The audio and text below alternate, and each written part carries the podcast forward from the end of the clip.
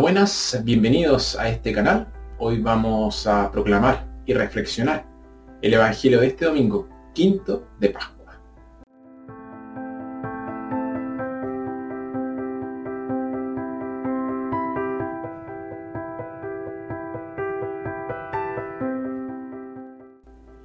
Nuestra primera lectura tomada de Hechos, Pablo y Bernabé vuelven sobre sus pasos, animando a las pequeñas comunidades de cristianos que habían fundado. Nuestra segunda lectura, tomada del Apocalipsis, tomado de la parte final del Apocalipsis, se abre con la visión de un mundo nuevo y el nuevo orden de cosas inaugurado por Jesús. Y nuestro Evangelio, tomado de Juan, durante la última cena, Jesús da a sus apóstoles un nuevo mandamiento, de amarse unos a otros como Él los ha amado. Evangelio de nuestro Señor Jesucristo según San Juan.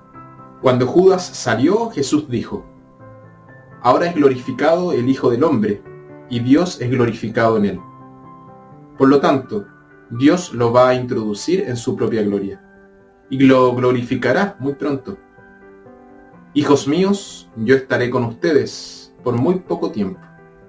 Me buscarán, y como ya dije a los judíos, ahora se los digo a ustedes, donde yo voy, ustedes no pueden venir. Les doy un mandamiento nuevo, que se amen los unos a los otros. Ustedes deben amarse unos a otros como yo los he amado. En esto reconocerán todos que son mis discípulos, en que se aman unos a otros. Palabra del Señor.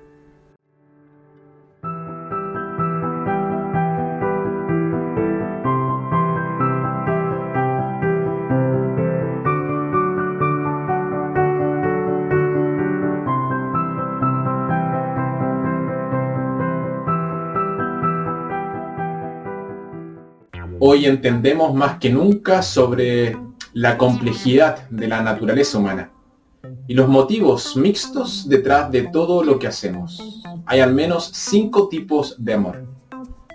El primero es el amor utilitario. Amamos a otro porque él o ella es útil para nosotros.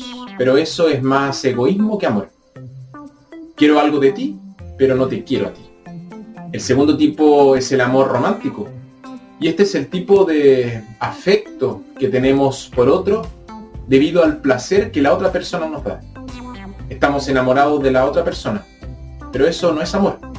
Podemos pensar que es la otra persona a la que amamos, pero en realidad nos amamos solo a nosotros mismos. Y por lo general esto no dura, lo cual es una de las razones por la que algunos matrimonios fracasan. El tercer tipo de amor es el amor democrático, se basa en la igualdad ante la ley. Respetamos a los demás porque son conciudadanos. Reconocemos sus libertades para que las nuestras a su vez sean reconocidas. La razón de contribuir al bien de los demás es la expectativa de un buen cambio. El cuarto tipo de amor es el amor humanitario. Y esto es amor por la humanidad en general. La debilidad de este tipo de amor es que es amor en abstracto, más que en concreto. Amo a la humanidad, pero no puedo entender a la gente. Y el quinto tipo es el amor cristiano. Resumido en el mandamiento de Jesús, ámense unos a otros como yo los he amado. Y aquí estamos hablando del amor desinteresado. Amar incluso cuando no hay nada para nosotros.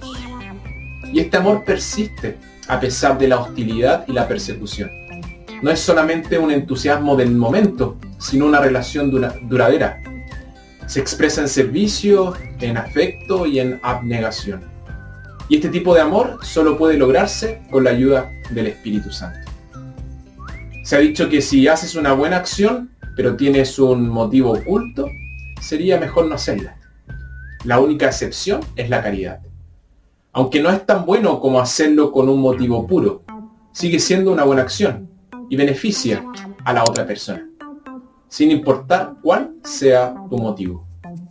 Además, el hecho de que el egoísmo y la generosidad coexistan en nosotros hace que el bien que hacemos sea aún más loable.